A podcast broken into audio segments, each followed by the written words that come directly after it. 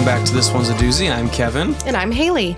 and we talk about stories of mystery, true crime, and folklore of the unusual, unsettling, and oftentimes unsavory goings on of our world today, yesterday, and Long, ago. Wow. You got it. You knew it. I knew it. You got it memorized too at this point, I think. Yes. Welcome to our second bonus episode of Spooky Season. Spooky Season bonus episode two, aka regular episode 21. Yeah. We've done this 21 times. We've done this more than 21 times. We definitely have, but those episodes are lost in time. Or just in your little storage box, Oh, yeah, that's where they are. Yeah. magic storage box. Well, Yeah. we, uh, we have a sad husky upstairs. Oh, he is he is calling out to us Yeah. in the throes of, of his Oh, woes. Oh, poor Appa. Yeah. How will he ever make it? How will he make it? Oh no. I can hear you talking, but you're not petting me. Yeah. This is really not cool. Well, here we are, ready to do another episode. And first question that we must answer What are you drinking tonight? You know, I got one of those really fancy Starbucks cups. I've always said no. That's true. I've always resisted buying the fancy Starbucks cups. But all I said was to the barista, I said, Oh my goodness, the green ones are so cute. She goes, They glow in the dark. I was like, I'll take 20. That's how you knew. Yeah. So I bought one. I didn't buy 20, but I use it for everything. So tonight I filled it full of ice water. Wow. Very, very high end. Very high. Tap end. water. Yeah. Is it the triple filtrated?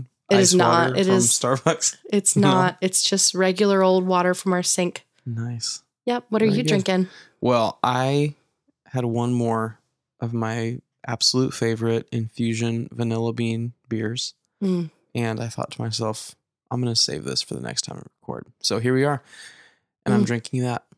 Perfect. hmm That's, It's a it. perfect night for it. Well, since this is. a bonus episode, I don't have a feel good fact, That's okay. but I do have some scary stories for you. All right. Well, let's So- get into it. All right. So I'm not going to waste much time introducing it. For this bonus episode, we're going to be talking about a few extremely eerie and incredibly mysterious disappearances. Mm. So throw some bales on the hay rack, grab a cider donut, and buckle up because this one's a doozy. Nice. I loved all of that. Very fall. I'm That's- aiming for fall activities. Yes. Yes. That has the pumpkin patch written all over it. It does. okay, so the first disappearance I'm going to tell you about is about the disappearance and reappearance of a little boy in September of 2011. This story first popped up at the end of 2012 in an online forum from from what I can tell. I could be wrong that it was other places first, but I think that's at least where it got traction. Mm, okay. So, the grandmother of a little boy wrote about her family's experience on abovetopsecret.com, and it quickly gained attention due to its strangeness. Before I begin, I have a note that there is a lot of dispute uh, about if the poster of this story is actually the grandmother.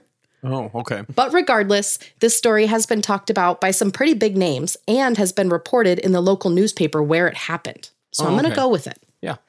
So the story goes like this A three year old boy was camping at the Fowler campground with his family near the McCloud River and Shasta Trinity National Forest in Northern California. Oh, yeah. I know where that's at. Yeah, you Yeah. do. I have been there. You have. I have not. I didn't really understand the geography of the area.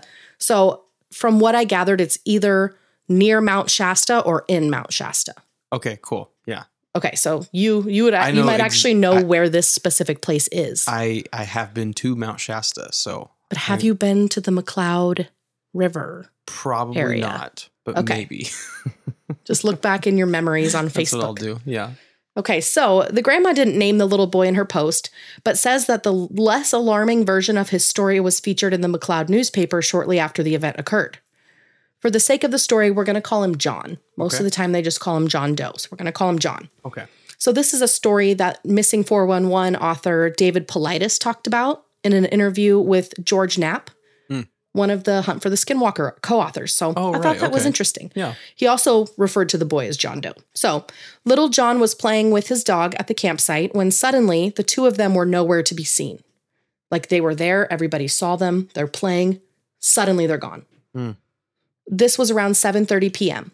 His dad said they were there one second and the next second they were gone. Immediately, his parents sprung into action, and within a very short period of time, droves of searchers were flooding the area in hopes of finding the little boy safe and sound. They quickly found the dog, but they couldn't find John. Oh no. I know, it's my like worst nightmare. Yeah. As the hours wore on and it got darker outside, searchers began to grow concerned that maybe John had fallen into the river or that he'd been abducted or that some other awful thing had happened to him. Mhm. Which, once again, every parent's worst nightmare. Right. But I'm just going to not bury the lead here. It, the story does not end in tragedy. Okay. I can't take waiting when it involves a little kid. so the searchers were doing what's called a grid search, which is exactly what it sounds like. Sections of the campground and the surrounding area were separated into grids, and then groups were assigned to each grid to conduct their search. So when one of the groups found some child sized footprints along the river, they brought in canine searchers and zeroed in on that area. Mm, okay. Around 12:45 a.m., John was found crouched under a bush, shivering and obviously shaken up, but otherwise unharmed. Hmm. It was a happy ending. And this is where the story gets creepy. Hmm. So, 3 weeks after John's disappearance and reappearance, he was visiting his grandma Kathy. He was talking with her and boy did he have a story to tell. Out of the blue, he said to her, quote, "I don't like my other grandma Cappy." He called his grandma Cappy as like a nickname, probably because he couldn't say Kathy, Oh, which is cute. yeah, yeah. So, you know, you you say a nickname one time to a Mhm. grandparent and it is stuck forever. That's that is your name. you spend your twilight years as Cappy, you Yep. know? Yep. You get named Poopaw by a barely speaking Poopaw, no. eighteen month old, and you are now Poopaw. Okay, so she was like, "Okay, what are you talking about? I'm I'm the only grandma Cappy." And he said back to her, "Don't you remember when I was lost in the woods? Well, the other grandma Cappy grabbed me and took me to a creepy place. She's really a robot." Initially, the grandma thought that he was telling a fun little make believe story, so mm-hmm. she went along with it and asked him what was creepy about it and why do you think she was a robot? John went on to tell her a deeply disturbing story in response. He said that the other Grandma Cappy had taken him to a cave that was filled with spiders, purses, and guns. And that when she climbed a ladder, the light made her look like a robot. Hmm. He said he was too scared to move or do anything, but when he looked around, there were other robots too, but they didn't move. What? Right, that is my question. Wh- What? the grandma asked John what the other Grandma Cappy did with him while he was in the cave, and he said that she made him lay down so she could look at his tummy. She then tried to make him go number two on what he called a sticky paper. But he Hmm. wasn't able to go, so she sat him up, told him that he was from outer space, and that they put him in his mom's tummy. She then took John back to the river and told him to wait and hide underneath a bush until someone had found him. So, thinking that maybe he watched a strange show or something like Yeah, that, That's some what I would hope. fantasy weird thing that he saw on TV and or he made it up, you Mhm. know, to process. He's a 3-year-old. Right, right. We're going to make believe stories to process crazy things. And we still do that as grown-ups. So, initially she was actually kind of mad at the parents. She's like, I think she was talking to his dad and she was basically like, "What are you what are you letting him watch that would make him come up with a story like this?" Right. she told the dad the story that John had told her about his time with the other grandma Cappy. The dad said he told them the same story and that they just chalked it up to him being a little boy with an overactive imagination. The grandma understood this line of reasoning, but the details felt really specific and they were so strange. Specifically, the detail of John being asked to go number two on a sticky paper. What show or Yeah, book or whatever would have something like that? That Where would he have seen anything like Yeah. that? You know, even if it wasn't a show. So the dad actually asked Kathy not to bring up the story to John again. Like, we don't want to create a false memory by Mhm. repeating this story, and we don't want to make him think about it again. Right. It's like the more we talk about it, the more life we give it. So let's not do that, which makes sense. And I agree with that call mostly. Sure. Yeah. So for a while, she left it alone. She included that in her post. That another big reason why his story was unsettling to her was because a year before John's big adventure in the forest, she had also had a strange experience while camping in the same area. She recalled that she'd gone to bed in her tent inside of a sleeping bag. She woke up in the middle of the night out of her sleeping bag, out of her tent, and face down in the dirt. Ooh. This was not normal for her. She was not one to go sleepwalking or to fall asleep face down in the dirt. Yeah. So, what was weirder was that she also had a puncture wound on the back of her head. Shortly after this, she became violently ill. She said that she was too sick and tired to even pack, that she felt empty and emotionless on top of feeling super sick. A friend of hers was camping in a camper that same night, and he also had a puncture wound that looked like hers, and he also got violently ill. What? She also noted that during this specific visit, there was a disturbing lack of wildlife. As an avid camper in the area, she said that the place was always crawling with wildlife of all kinds, but hmm. for whatever reason, not this time. She said that she and her friends had noticed red eyes in the woods before they went to bed, but they thought maybe it was just deer trying to make their way across the campground so they could get to the river, but they never were able to confirm that, That- obviously. yeah. That is also a very specific oddity to see. And I think the red is what stands out to me Yeah. because like when light catches an animal's eye, even if it's something like firelight, I just don't normally see see, red. red. Yeah. yeah. Yeah, we're on the same page with that. Mhm. She also said that the only confirmed animals that they saw that night were two crows that were perched on a branch that watched them for a long period of time. Her friend checked wildlife cameras as well, but there were no animals at all on any of the cameras, which was super out of the norm. weird. Yeah, it's just weird. So she went on to talk about the David Paulides books, the Missing 411 series. Um, and for those who don't know, the Missing 411 stories chronicle all kinds of bizarre stories of people who go missing in the North American wilderness. And I mean, the the key with these is that they're always weird. Whether somebody's recovered or not, something very unexplained seems to be Okay. happening. Yeah. That's the idea. Yeah. So I'll talk more about this later. So the conspiracy here that she says that Paulides brings up in his missing 411 books is that there are so many bizarre occurrences surrounding disappearances in forests and that he and others wonder if there's another more sinister reason that chunks of land, specifically like national parks are getting closed down to the public.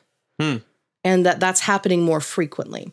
Hmm. So like it's what are they hiding from us is Sure. kind of the idea. So she put her grandson's story out there just to see what others thought. At the time that she'd posted it, he was almost five years old and was still sticking with his story. The only detail that had changed was that he was in a dungeon, not a cave, but every other detail was the exact same. Ooh, So don't do with that, any what you will. No, me neither. Do with it what you will. But I'll be sure to link the grandma's post and the news article about the disappearance and reappearance of little John Doe. So that's the first story. Okay. Well, and I've seen other renditions of it and other like more specific, more detailed versions of it where like the little boy would say that the grandma's face was sparking. There was like electrical sparks coming out of her. And that the other hmm. robots looked like people, but they also looked like robots. Interesting. Yeah. I don't like any of that.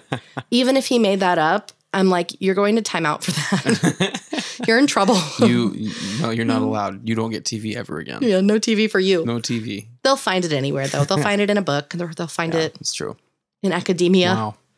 Well, and I just any story like that where there's a kid who recounts like humanoid sorts of Mhm. characters.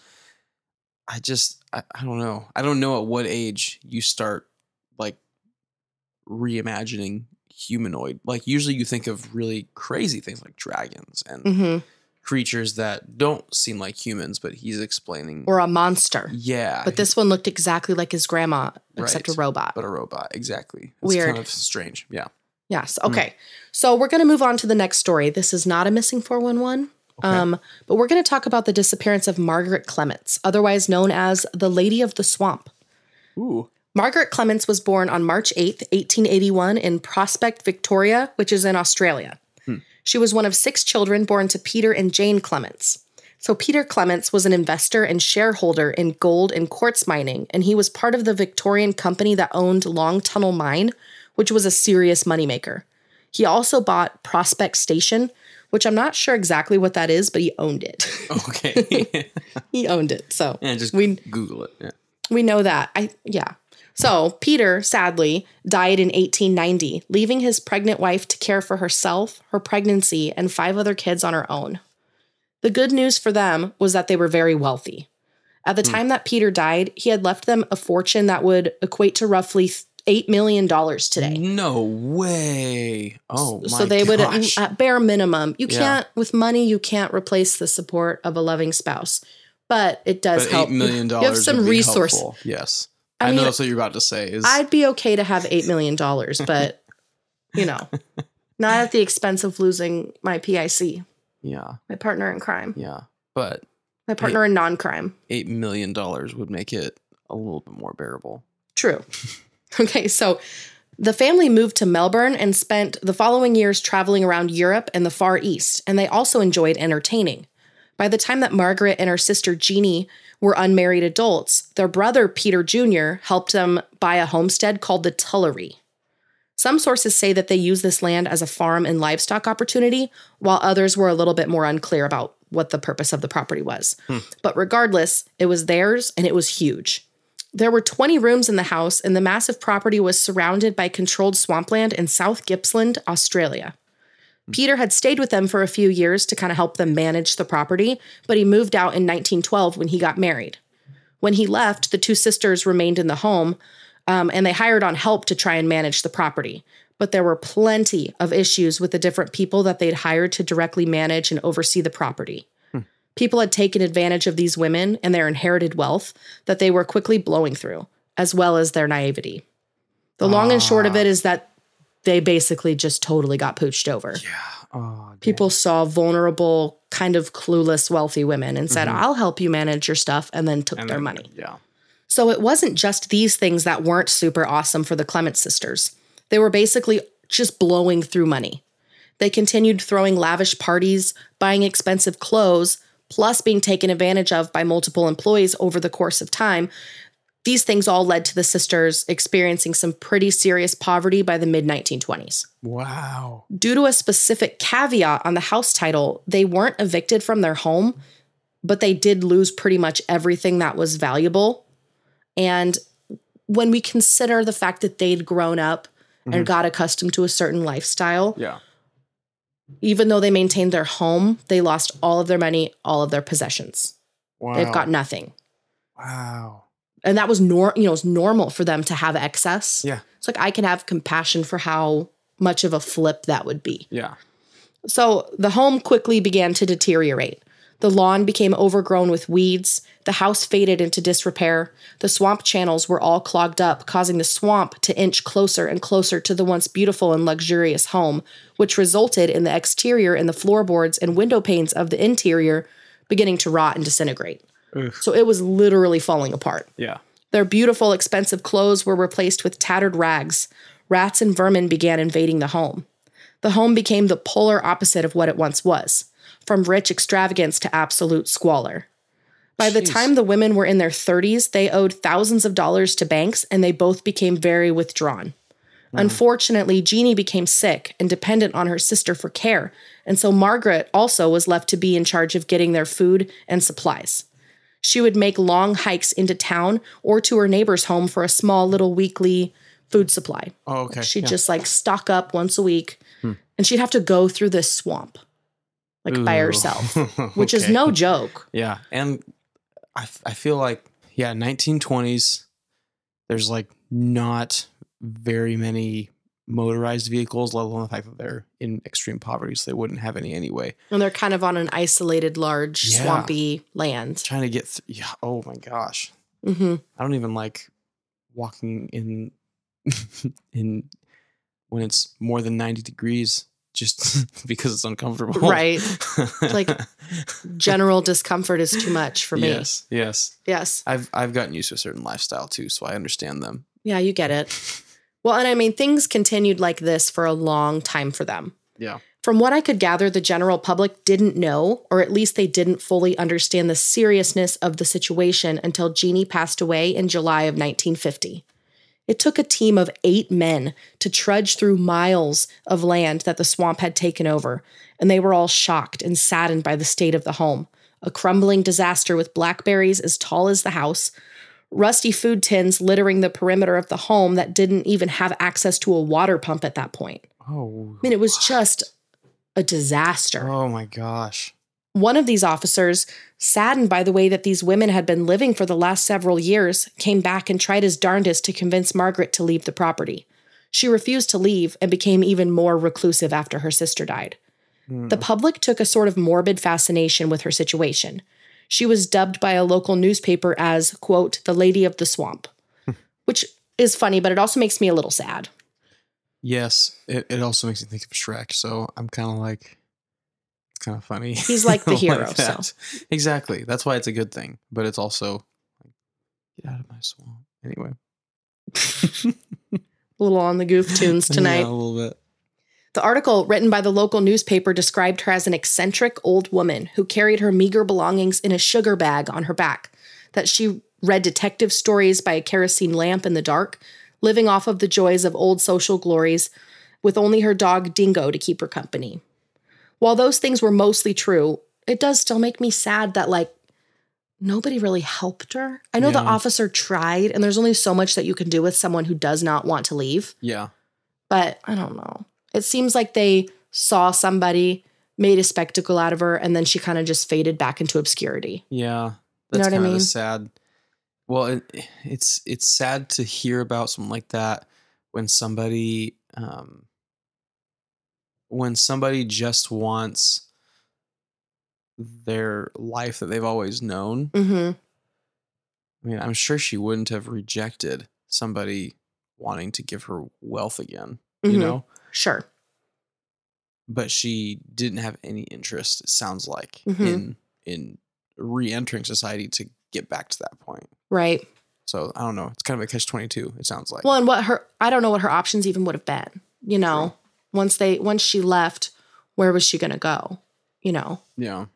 And I don't know if maybe he did discuss that with her, and that's just not something that's on record that like we have access to. But yeah. Right. Yeah. Yeah, Sure. I'm I'm glad that that guy tried, and it seems like people's hands were kind of tied to an extent, but Yeah. yeah, it's just a bummer. Hmm. So, anyways, in 1951, a year after Margaret's moment in the news, a farmer local to the area named Stanley Livingstone purchased a small portion of the land that was attached to Margaret's property at Tullaree. He'd had a shack built on a portion of the land that he bought that wasn't flooded with swamp water. Hmm. Initially, it seemed like Stanley and his wife Esme were welcome additions to the property, and Margaret would join them for meals in their home from time to time. Over the next few months, they'd convinced Margaret to sell them the rest of the land at Tullaree, but under the condition that they would build her a cottage on the land and that they would restore the old home and sort of bring it back to life.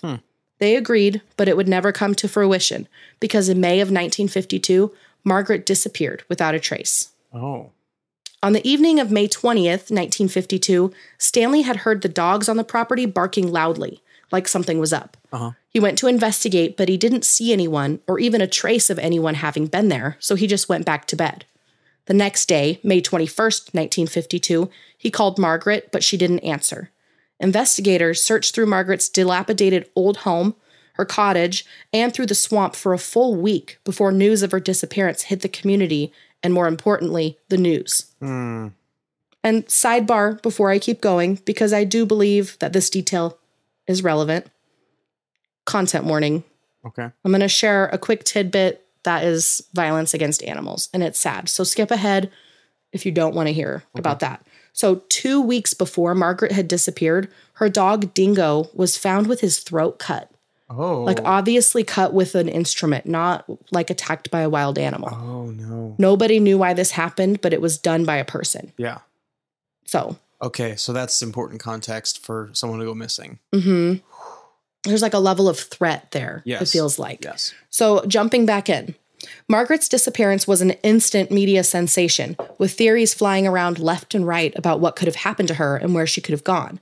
Sensationalized headlines about the Lady of the Swamp flew, along with whimsical stories ranging from a fight over secret buried treasure to an abduction, murder, or some other form of what they referred to as skullduggery, Hmm. which is a fun synonym for trickery, which is also a fun word. It's true. Skullduggery. I've never heard that word before. Me neither. Police initially didn't suspect any kind of foul play, so they assumed that perhaps Margaret had wandered off and gotten lost in the swamp. This theory was dismissed by anyone who had any level of interaction with Margaret, Everyone who knew her or had interacted with her at all claimed that even though she was 72 years old at this point, Margaret knew this swamp like the back of her hand. Hmm. That, coupled with the fact that Margaret had used a walking stick or cane of some sort, the idea that she wandered off without it made no sense. Yeah. So when they searched her home, Gotcha. Uh-huh. cane was there. Yeah. Bed was unslept in. Wow. Yeah. It's So like she she, like- literally just disappeared. Yeah. So with her walking stick missing, it didn't make a ton of sense. She relied on it in order to be able to walk around at all.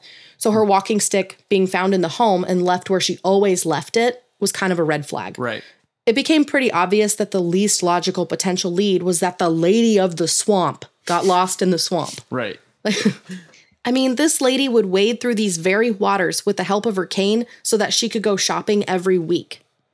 Even though this wasn't the most likely scenario, investigators did trudge through as much of the swamp as they could, even using poles and hooks to help them navigate and sift through the deepest parts of the swamp. After one full week of searching, there was seemingly no trace of Margaret at all. Hmm. But there was an interesting potential lead that would come up during this process. Apparently, the Livingstones were worried that the police intended to drain the swamp. People around town heard them hmm. talking that they didn't want them to dr- to drain the swamp. Yeah. Yeah. Why? So this raised suspicions that maybe the couple had done something to Margaret for the sake of gaining full ownership of Tullaree, or at the very least, maybe they knew what did happen to her. Right. Coincidentally, wink wink, it was around this time that multiple people who were local to the area came forward with the same strange story. These people claimed that a group of men that nobody in town recognized had rolled up in a black car asking where they could find the swamp lady. Ooh. What did those guys want? Yeah. She didn't have a friend in the world. Who are these people? Ooh. In another story that I believe was told by one of the Livingstones, there was one day that they, accompanied by Margaret, drove out to a location where there was an active bushfire. I think they were trying to put it out or they were like trying to keep it from reaching their homes. But while they were there, Esme and Margaret got out of the car when they were suddenly ambushed by two men who were yelling things at them. Not sure what they were yelling, but they were hmm. yelling at them. So when Stanley went over to see what was going on, the men ran off with no real explanation. Hmm. Nobody really knows what that was about. Well, and why would you get out and start shouting it at elderly women? Yeah, I don't know. It's very weird. There's a lot of okay. So it was also discovered that at some point, the Livingstones did manage to get Margaret to agree to signing over the full property to them hmm. with the conditions that she laid out Right. when they first swooped in. So she gets a cottage, you guys maintain everything else, and you're going to restore the homestead to its former glory, even if I don't get to see it. That's the agreement, hmm. which is a sweet deal. That's a sweet deal. And I can't imagine anybody saying, oh, we can't, you know, hunker down and stick it out for a few more years and be kind to our neighbor in her twilight years Right. before we gain full Before access to this. Everything. Yeah. Yeah, that doesn't make any sense to me. So, before Stanley died, he had taken ownership of Tullaree, drained the swamp, and sold the land for over $250,000, which is significantly more than he bought it for. He would die a millionaire. So, that's definitely interesting. Yeah. So, years went by, many years. In 1978, female remains were discovered in the sand dunes at Venus Bay, which is four kilometers or about two and a half miles away from the Tullaree. The bones hmm. weren't able to get a definitive identification, but they were able to determine that the bones belonged to an elderly woman. But there was some dispute as to whether the bones belonged to an Aboriginal woman or a European woman. Around 10 years before this discovery, a shovel and hammer were found in the area. And then in 1979, a year after the bones were discovered, a woman's shawl, a 1940s handbag, and coins that predated Margaret's disappearance were also discovered in the same area. Oh. The unfortunate thing about all of this is that none of these things can be confirmed as belonging to Margaret, not even the remains. So all we have left is theories. Hmm. The theories, for the most part, pretty much begin and end with the Livingstones. During the later investigation, Detective Senior Sergeant David Townsend was the frontrunner for pursuing all leads that had to do with the Livingstones after he'd been handed the case. Over the course of many years, it would become pretty obvious that Stanley was a scary man. Oh. Maybe he didn't kill Margaret, but there's enough stories of him doing scary stuff that that kind of sent some hmm. red flags in Yeah. Townsend's mind. Yeah. Multiple witnesses that were questioned over the years told them that before Stanley had died, Esme had confided in them that Stanley had been hurting her physically, Some even saying that Esme told them that Stanley had killed Margaret and threatened Esme into keeping quiet. Ooh. One friend in particular, Jean Leslie Sharp, had managed to give specific details. Esme had allegedly witnessed Stanley force Margaret into signing the documents granting the Livingstones full ownership of Tullaree, but he did so at gunpoint. Sharp said that the Livingstones arranged for Margaret to be murdered, which would definitely make sense out of the strange men in the black car that were looking for the swamp lady. Sharp gave the names Bradley and Bradshaw in regards to the men who hmm. may have had something to do with her death, and said that they were from Melbourne and that they were allegedly paid $1,000 to kill Margaret. Wow. This tip is consistent with what we do know, even with all of the many loose ends that we can't totally tie up. Sharp also made note that Esme had told her that she was constantly in fear for her own life. She had told Sharp that she was worried that he was going to, quote, get rid of her, and that she Hmm. didn't know what to do. Oh my gosh. This took a crazy turn. Crazy dark turn. Yeah. Well, I mean, just think about it for a second. Even if he didn't disappear Margaret, Yeah. even if he had nothing to do with it, that's a scary, abusive man. Yes. And it's a bummer that all he did was just get ahead at other people's expense. yeah. That's a Wow. real bummer. Yeah. It's just slimy, just a slimy guy. And I feel bad for Esme. Yeah. That's Yeah. So when Townsend went to go plead with Esme once again uh-huh. in 1978, she was still hesitant, despite the fact that Stanley had already died. She told Townsend, quote, I'd like to help, but I'm too frightened. End quote. Why would she be frightened if he was dead? Hmm. Maybe if there were other people involved who would be implicated if she decided to talk. hmm It's possible. So in 1993, Townsend was sent to visit Esme Livingstone one last time in the nursing home that she was living in, in hopes that since she was likely nearing the end of her life, that they could appeal to her to tell them everything she knew about what happened to Margaret Clements. Yeah. Unfortunately, Esme died before they could conduct the final interview, most likely taking the secret of what happened to Margaret with her to the grave. Wow. Townsend maintained for years and years that it was his most sincere belief that Stanley had killed Margaret in a fit of rage. Hmm. Considering what Esme had told friends, she was witness and sometimes potentially victim to his fits of rage. And, hmm. and outbursts like that Right. sounded like they weren't uncommon. Right. And then, as Townsend put it in regards to Margaret, quote, he had everything to gain from her being off the scene. He wanted her house, end quote. Yeah. Many people who've worked the case, as well as armchair detectives across the world, also believe that this is the most likely scenario of what happened to Margaret. Stanley truly fits the bill better than anyone else, hmm. in my opinion. Another reason why many, myself included, believe that this whole case was a calculated effort on Stanley's part is that in a will made in 1925, Margaret had made her nephew, Clement Carnahan, and her three nieces the beneficiaries of Tullaree. So she had a plan for the land. Oh yeah. So for her to sell it off to somebody else would have kind of upended some Mm-hmm. of that. Hmm. Yep. They were shocked when suddenly she sold Tullaree to Livingstone. The original agreement was that she would sell it for 25,000, but they ended up convincing her to sell it to them for $6,000 with the caveat of her living on the land in a restored cottage for the rest of her life. They got a steal on that. did. Wow. Like, I'm going to emphasize the word steal. Hmm. Carnahan went to court to contest the will after Margaret had disappeared, stating that she was not in the right state of mind to have ditched the will. It made no logical sense that she'd sell the whole of Tullaree to a random neighbor before mysteriously vanishing. His claim was denied. oh. The disappearance of Margaret Clement was looked into again in 2008, and the current state of the case is that unless new information comes to light, we'll probably never know what happened to her, where she went, or how it all played out. Hmm. Wow. That is a bummer of a story. It is. It's a real bummer of a yeah. story. But this is the kind of thing that, like, I feel like stories like that keep people from being lost in time Yeah. because she was forgotten by friends and family, you mm-hmm. know. She was she was all alone, Yeah. you know, and kind of just time goes on and you forget about the old lady who disappeared. And so I feel like telling these stories even though it's sad and it's like hard to imagine a poor little 72-year-old lady being killed, Yeah. like probably brutally, I'm going to guess. I mean that's obviously speculation, but when you when you think about those things and you think about how tragic it is, it really makes you reflect on knowing what's going on around you, you know, Right. caring about the way that the justice system works. You know what I mean? Right.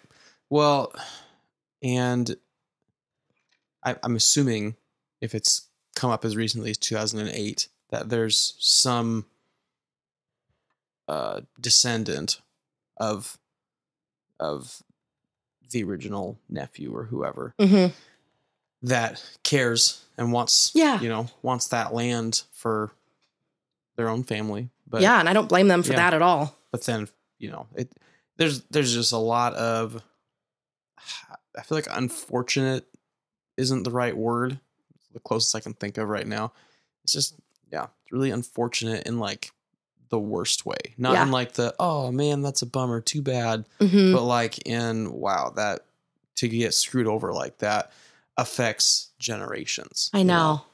Hmm. The things, yeah, that that is a really sad story. yeah it is So, do you think we have time for one more missing 411 story? we have time for one more and then it's off to bed with you Off to bed with me. Okay. So, I'm going to tell you about a very famous missing 411 story that has baffled and confused people across the globe. This is the story of Linda Arteaga. On September 22, 2012, 53 year old Linda Arteaga met up with her brother, 56 year old Eddie Huff, in the Arkansas Ozarks near St. Joe, Arkansas. St. Hmm. Joe is in north central Arkansas and it's a rural town of about 200 people. Yeah. It's surrounded by the thick forests of Buffalo River National Park. The area is known for its winding rivers, valleys, and hiking trails, as well as for its beauty. Yeah. This place is gorgeous. Fun fact this is the second place that you've mentioned in this episode that I've been to before. Kevin, are So, you trying to get missing 411? Cheese and Pete's. All right, so Linda had come to town from Blackwell, Oklahoma to visit her family, and while she was in town, her brother invited her to join him on a hike. He'd heard about a fishing spot that he wanted to check out, and it made sense to look for it because the forest they were walking in was full of these like small bodies of water. So a new hopping fishing spot really isn't out of the area. You know, mm-hmm. people are testing out new ones all the time. Like, I found a really cool one here. You should go there, you know, that sort of thing. Yeah. So they were walking down the trail, and Eddie gets to an area where he believes is close to the fishing spot he'd heard about. So the two of them left the trail in search of it. After a bit of time had passed without finding the fishing spot, they realized that they had lost track of the trail. They initially weren't super freaked out about being lost because it was still bright outside, but once it got dark and they still couldn't find the trail, that's when they became a little worried. What was supposed to be a peaceful few hours walking and fishing together had turned into a nightmare scenario. Two people lost in the woods with no provisions, no shelter, and no way of contacting friends or family. They spent all of the second day in search of the trail, but they still couldn't find it, so they were forced to sleep out in the forest once again. Oh. So we're two days Yeah. and nights Yeah. out in the forest at this point. Linda had ditched her flip flops early on in the ordeal, and the two had done their best to gather edible plants and things like that while they were in search of the trail during daylight hours. Wow. So they did have some food Yeah. How how old are they? in their 50s. Wow. I mean, good for them for knowing which plants are edible and yeah. Yeah, I'll talk a little bit more about that later. Okay. So at some point, the two got separated. Eddie had found his way back to the trail and out of the forest, believe it or not. On Monday, September 24th, 2012, Eddie just sort of casually drove home. His family was obviously shocked to see him. They asked him what had happened and where Linda was. Eddie told his family that everything was totally cool and he dropped Linda off with a family member and that she was fine too. Which, like, what? Eddie, you've been missing for a few days. Like, where's Linda? She Oh. was with you when you left. What's going on here? He was obviously very confused.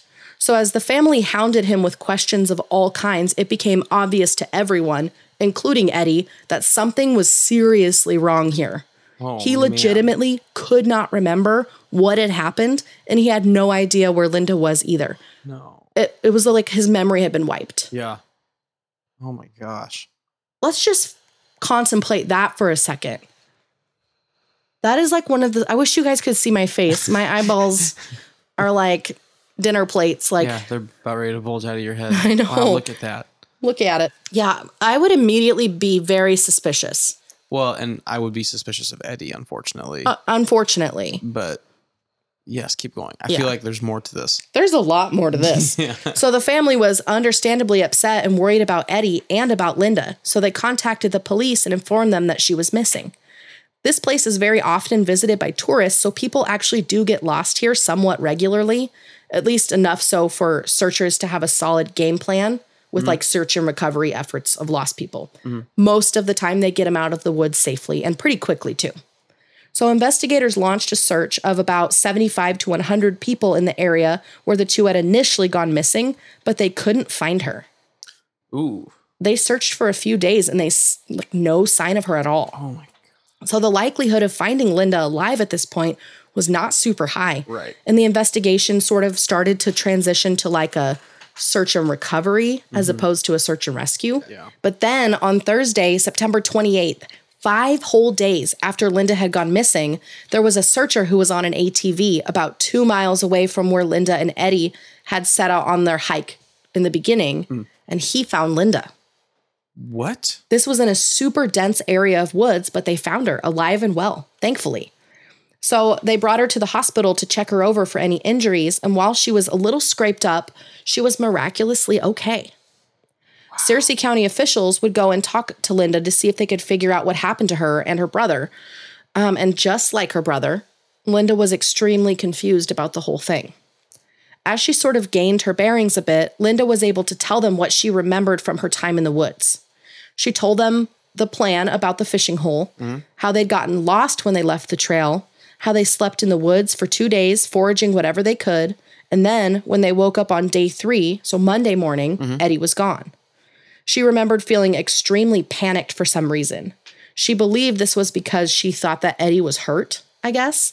So she said that she started running frantically in the woods in search of help for Eddie, and that's when she ran into some hikers. She ran up to them and asked them for help, but when she did, she said that they all acted like they didn't see her or hear her. Oh. So she's far away from them at this point, but like she's yelling and screaming and running through the woods. Mm-hmm. And they all like were facing her direction, but You- not yeah. acknowledging her, Yeah. which is strange. But she said when she got closer to them, they all scattered, hiding behind trees and jumping under bushes. Oh. Every so often, she said that they would peer around the trees or stick their heads out of the bushes, and that when they'd see her, they'd pull their heads back in like they were hiding from her. Which, like, can you get that image in your head and how terrifying that would be? Yeah. I just got goosebumps. Like that's That's my worst nightmare. like in both cases. I feel like whatever they think they're seeing, they have got to be like horrified. And if someone's doing that to me, a group of people, like I'm all of a sudden like really nervous. Like what what's going on? After you've been you- lost in the wilderness for three days by Right. yourself now. right. So she was obviously super freaked out by this, so she started slowly backing up out of the area. She noticed these men occasionally continuing to peek their heads out from where they'd been hiding and that they just stare at her. She then got this feeling that whatever these things were that they were not good and she needed to be as far away from them as she could possibly be. Ooh, I just got really goosebumps. It's creepy. yeah. She recalled that throughout the whole ordeal, she would sort of lose time and her memory was kind of hazy about it. But on her final night out in the woods, she remembered laying down on the damp ground, all alone. Or rather, not alone at all. She could hear the sounds of footsteps all around her for the whole night.